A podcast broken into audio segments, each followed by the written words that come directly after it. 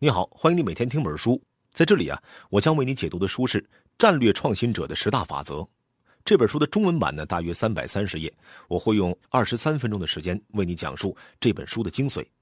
在快速变化的环境中，企业要想不被时代淘汰，就得进行战略创新。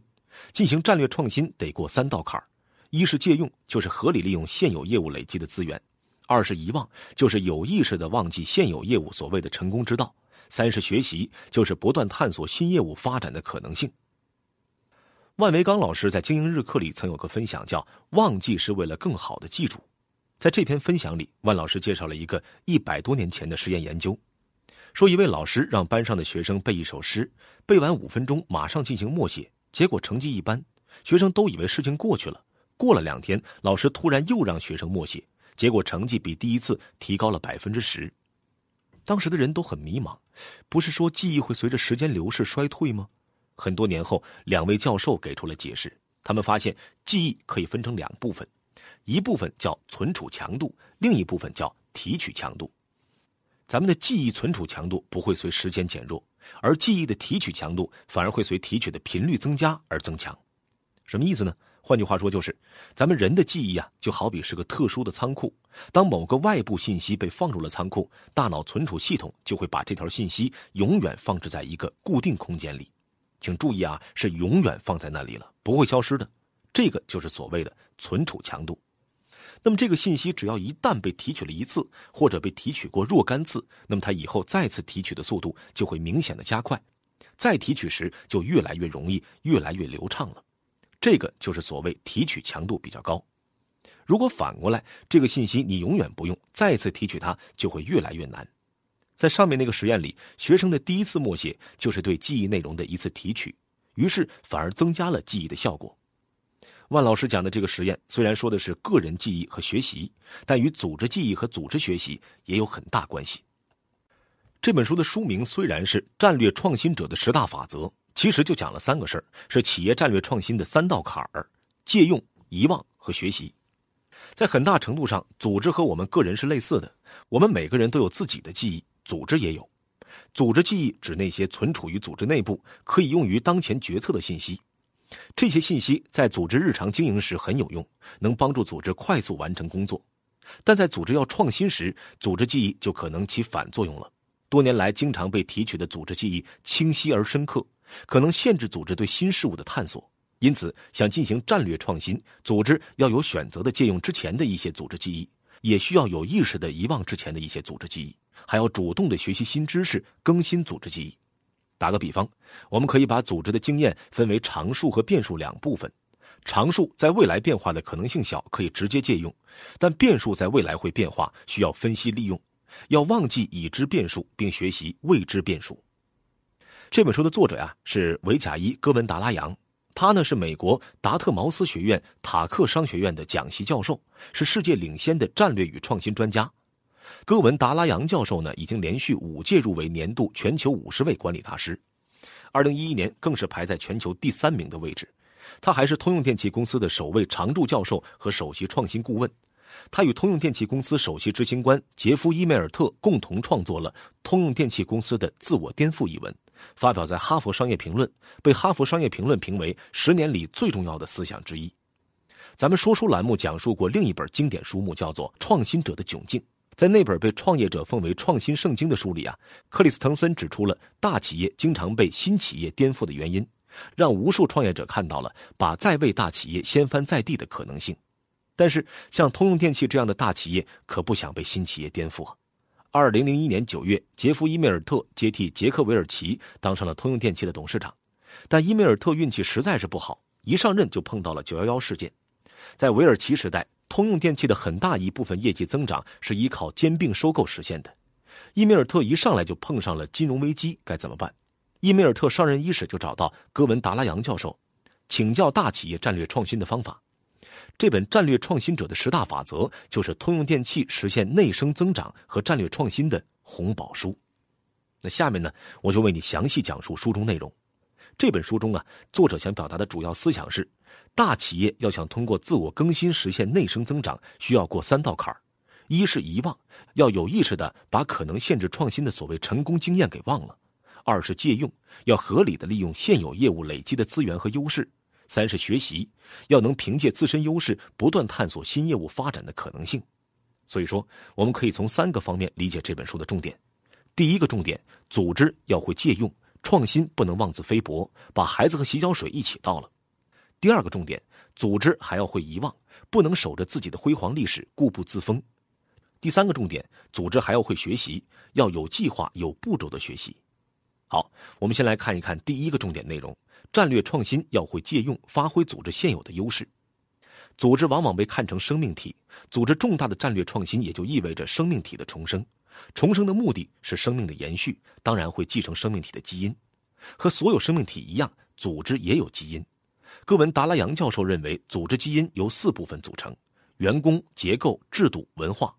如果打个比喻的话，员工就是组织的细胞，结构可以看作组织的骨骼，制度可能是组织的神经系统，而文化是流淌在组织中的血液。在战略创新过程中，组织中细胞、骨骼、神经和血液各自特性的延续起着决定性的作用。通常来说，一个组织的基因是由它的创始人和早期员工在创业最开始的几年里奠定下来的。组织的结构、制度、文化在很大程度上受到早期业务的影响。先举一个阿里巴巴的例子，阿里巴巴早期的业务是 B to B 的批发贸易，后来发展了 B to C 的淘宝，与众多用户和商家打交道，让阿里巴巴积累了大量的地推、谈判、数据处理等经验。因此呢，阿里巴巴后来发展起来的业务，如菜鸟、蚂蚁金服、阿里云，都是在之前积累下来的优势基础之上发展起来的。再举个腾讯的例子，腾讯最早期的业务啊是移动增值服务，后来发展了 QQ。和众多网民打交道，让腾讯积累了大量关于用户网络使用习惯、用户网络关系等资源。因此，腾讯后来发展起来的业务，如游戏、微信等，也都是在之前积累下来的优势基础之上发展起来的。最后，举个百度的例子，百度早期的业务是互联网信息搜索，后来发展的业务中，凡是和搜索有关的，如百度贴吧、百度知道、百度文库，都比较成功；而和搜索不太沾边的业务，大都不怎么样。最近，百度力推的自动驾驶和人工智能业务的底层技术，实际上也是搜索和计算。这些大企业在借用之前的优势资源进行战略创新时，会遇到什么困难呢？戈文·达拉扬教授在这本书里举了一个康宁公司的例子。没错，康宁公司就是那个生产我们手机上用的大猩猩玻璃和蓝宝石玻璃的公司。说起康宁公司啊，远远不止生产手机玻璃这么简单。他最先制造出了玻璃灯泡，使爱迪生发明进入千家万户。他还最先大规模制造出了电视显像管，促进了电视机的普及。他还制造出了世界第一根光纤，使光纤通讯得到了广泛应用。我们看得出，玻璃和光纤是康宁公司的传统强项。但康宁公司还有一块生物科技的业务，其发展过程颇具戏剧性。二十世纪九十年代，生物技术领域的学者致力于破解基因密码。并将之应用于医疗领域，基因科技行业前景广阔。快速发展的基因科技行业需要一种非常重要的实验材料，叫 DNA 微列阵生物芯片，就是一个几英寸长的长方形玻璃片，上面附着极微小的 DNA 样本。当时还没有企业大量生产这种生物芯片，而基因科技的发展对这种芯片又有大量的需求。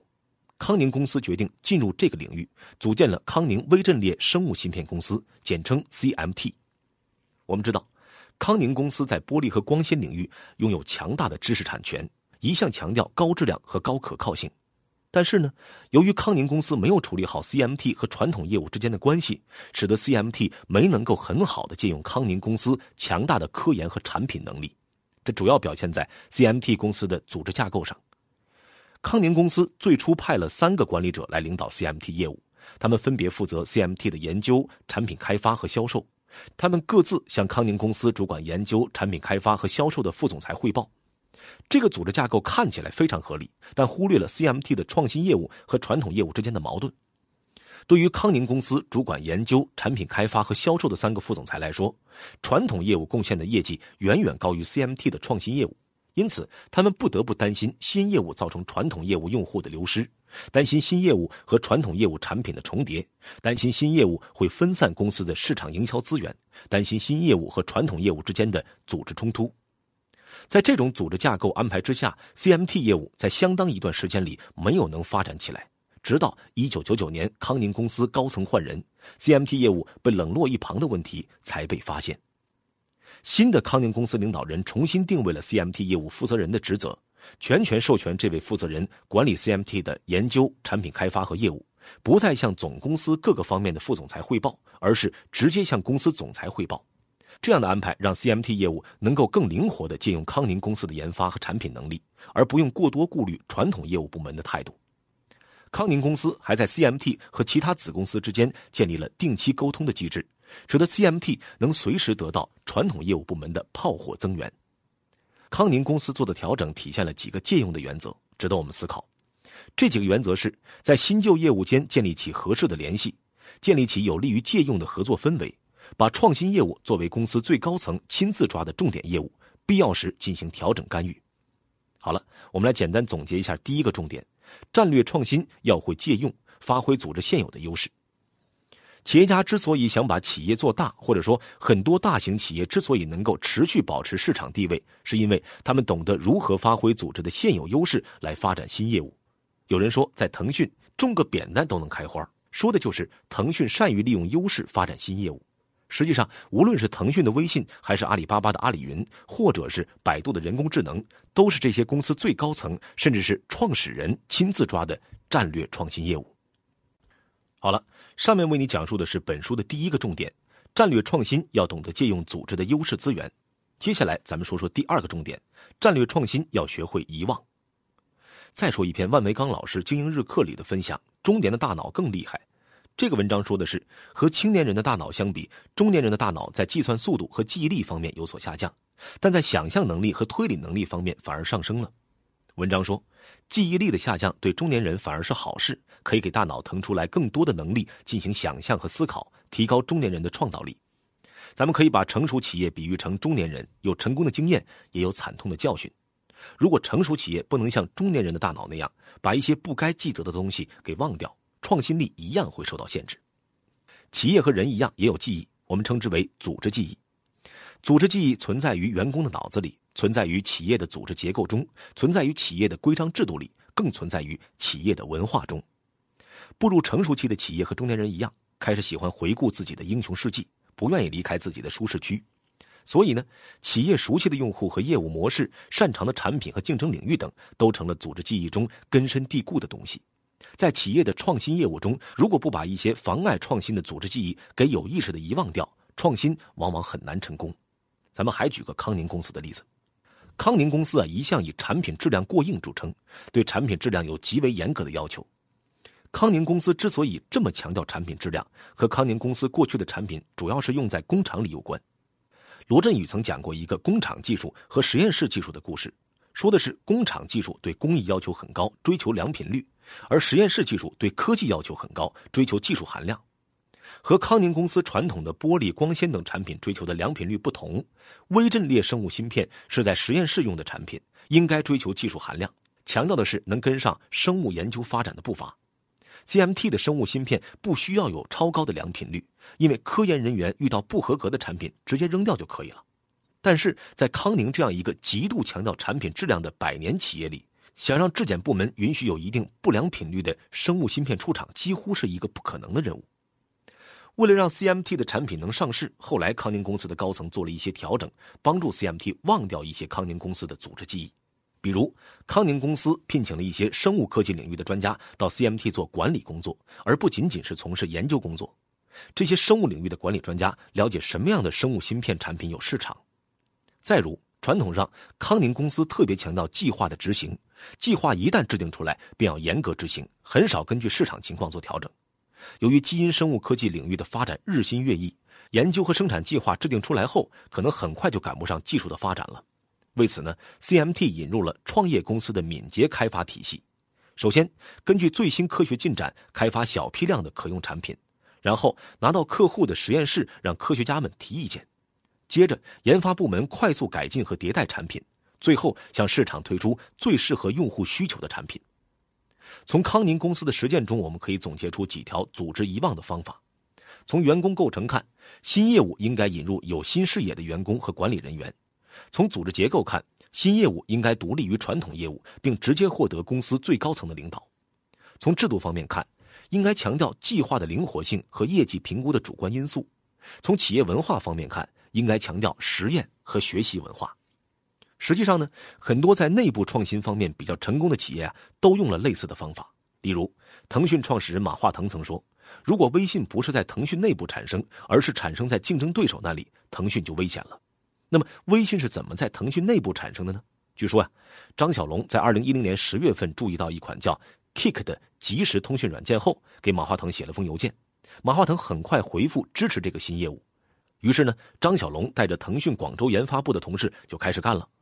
微信的开发团队得到了来自腾讯高层的高度授权，完全独立于传统的 QQ 业务。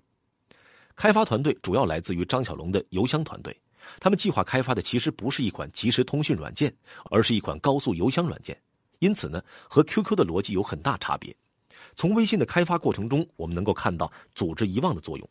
张小龙后来曾评论道：“如果这个团队当时在腾讯总部，结果可能就不同了。”好了，我们来总结一下第二个重点。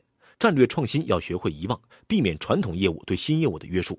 遗忘是一件很难的事情，选择性遗忘就更难了。对人如此，对企业也是一样。因此呢，企业需要有意识地进行组织遗忘，从员工、结构、制度和文化等方面设计出适合新业务的模式。上面为你讲述的是本书的第二个重点：战略创新要学会遗忘。那接下来咱们说一说第三个重点：战略创新要会学习。第二个重点讲的是学会遗忘，是忘掉旧的东西。这第三个重点说的是学习，自然是要学习新东西了。对于成熟企业或者中年人来说，学习新东西很不容易，这是企业或人的生命阶段决定的。有时候靠努力是改变不了的，那该怎么办呢？人可能就没有什么好办法了，但企业可以在原来的体系基础上建立一个独立的新的体系。近年来啊，很多大企业都引入了精益创业的思想，用来帮助企业进行战略创新。以海尔为例，海尔所在传统家电行业已经进入成熟期，甚至是衰退期。作为一个体态庞大的大象企业，海尔该怎么办？海尔首席执行官张瑞敏给出的药方是内部创业，要把海尔打造成一个学习型组织的集合体。海尔这些年的变革可以借用戈尔达拉扬教授关于企业基因的框架。也就是员工、组织结构、规章制度和企业文化等四个方面来总结。首先，海尔通过官兵互选、打造自主经营体等措施来激发内部员工的积极性；通过打造开放型组织来吸引外部创业者，发挥鲶鱼效应。用张瑞敏的话说，即使不能把员工变成 CEO，也能把 CEO 变成员工。其次，海尔打破了传统的正三角组织结构，把正三角变成了倒三角，又把倒三角变成了网络组织结构。通过管理平台、交互平台、协同平台、信息平台等一系列组织结构的变革，来打造一个有利于创新的组织结构。第三，海尔建立了一系列规章制度来规范管理行为，打破创新障碍。例如，海尔的全员管理会计和日清体系，能够让每位员工每天都能看到自己的薪酬水平。人单合一的薪酬体系，把员工的工作和为顾客创造价值紧密地联系了起来。第四，海尔着力打造两创文化和人本主义的文化氛围。两创文化的目的是为了让海尔人有共同的价值观，形成对创新创业价值的共同认同；而人本主义体现了海尔经营企业的本质是经营人的信念。这本《战略创新者的十大法则》把组织学习和组织借用、组织遗忘放在一起讲，说明学习不仅仅是努力那么简单，还要有对的方法。对于战略创新来说，借用、遗忘和学习这三个关键词，就好比人生的三重境界。佛家有个说法，说人生有三重境界：看山是山，这是第一重境界；看山不是山，这是第二重境界；看山还是山，这是第三重境界。看山是山，这第一重境界呢，看的是山的本身，是现象；看山不是山，这第二重境界看的是山背后的道理，是本质。看山还是山，这第三重境界看的是现象和本质的统一。人生的这三重境界和这本书里讲的战略创新有异曲同工之妙。所谓战略创新，就是在企业现有业务基础上的新业务开发。我们说的战略创新三道坎儿，其实也是三重境界。第一重，看新业务是旧业务，这是借用；第二重，看新业务不是旧业务，这是遗忘；第三重，看新业务还是旧业务，这是学习，是融会贯通。好了，我们来总结一下第三个重点：战略创新要会学习。这些年讲组织学习的书很多，这本书讲的组织学习实际上是从组织基因入手进行改造。有效的组织学习是一个系统工程，需要和组织借用与组织遗忘相结合，需要以员工为学习的主体，用组织结构和组织制度作为保障，还得配合组织文化的建设。说到这儿呢，本期为你分享的主要内容啊就差不多了。下面呢，来简单总结一下为你分享的内容。这本《战略创新者的十大法则》主要说了三个关键词：借用、遗忘和学习。第一，借用是说要进行战略创新，组织得能发挥自己积累的优势；第二，遗忘是说组织还得能摒弃有碍于创新的经验；第三，学习是说组织还要能够通过不断的学习改进组织的创新基因。借用、遗忘和学习这三个关键词其实非常类似武侠小说中三种练就绝世武功的方法。第一种借用，例如《天龙八部》里，虚竹得到了无崖子七十年的功力。借用的好处是快，但毕竟不是自己日积月累练成的，所以虚竹和丁春秋打起来还感到吃力。第二种是遗忘，例如《绝代双骄》里燕南天练的嫁衣神功，练到六七成时，就要将练成的功力全都毁去，然后再从头练过。正所谓欲用其力，先挫其锋。遗忘是非常难的，所以武侠小说里这类功夫并不多。第三种是学习，例如《射雕英雄传》里郭靖练的全真教的内功和洪七公的降龙十八掌，这些都是笨功夫，要靠一点一点练习才能有所成就。能够把三种绝世武功练习方法都用上的高手少之又少，《笑傲江湖》里的令狐冲或许算一个。他先是误打误撞学到了吸星大法，从众多高手那里借用了内力，但不知道如何利用，反而伤害了自己。接着他机缘巧合学到了易筋经。经过三年修炼，才将体内各种真气化解干净。他还向风清扬学了独孤九剑，越是练习，越觉得变化无穷。在企业界，把这三种创新方法一起运用的例子也不多。华为可能算是一个。当年华为引入 IBM 管理方法时，提出了先僵化、后优化、再固化的三步走方针。僵化实际上是借用，是先站在巨人肩膀上；优化实际上是学习，目的是使借用的方法更有效。固化实际上是遗忘，是把规范的管理变成企业经营的本能。虽然这本书说的是企业创新，但是对于个人学习啊，也是有借鉴作用的。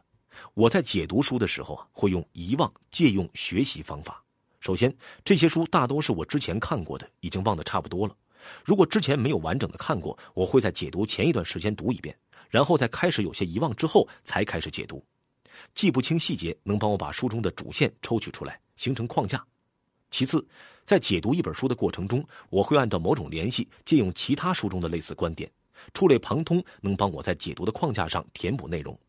第三，在解读书的过程中，我会不断融合那些没有遗忘的内容和借用的内容，在一个更高的层面上学习相关知识，并希望能够通过解读给你启发。好了，以上就是本期分享的全部内容，为你准备的笔记本文字就在音频下方的文稿里。恭喜你，又听完了一本书。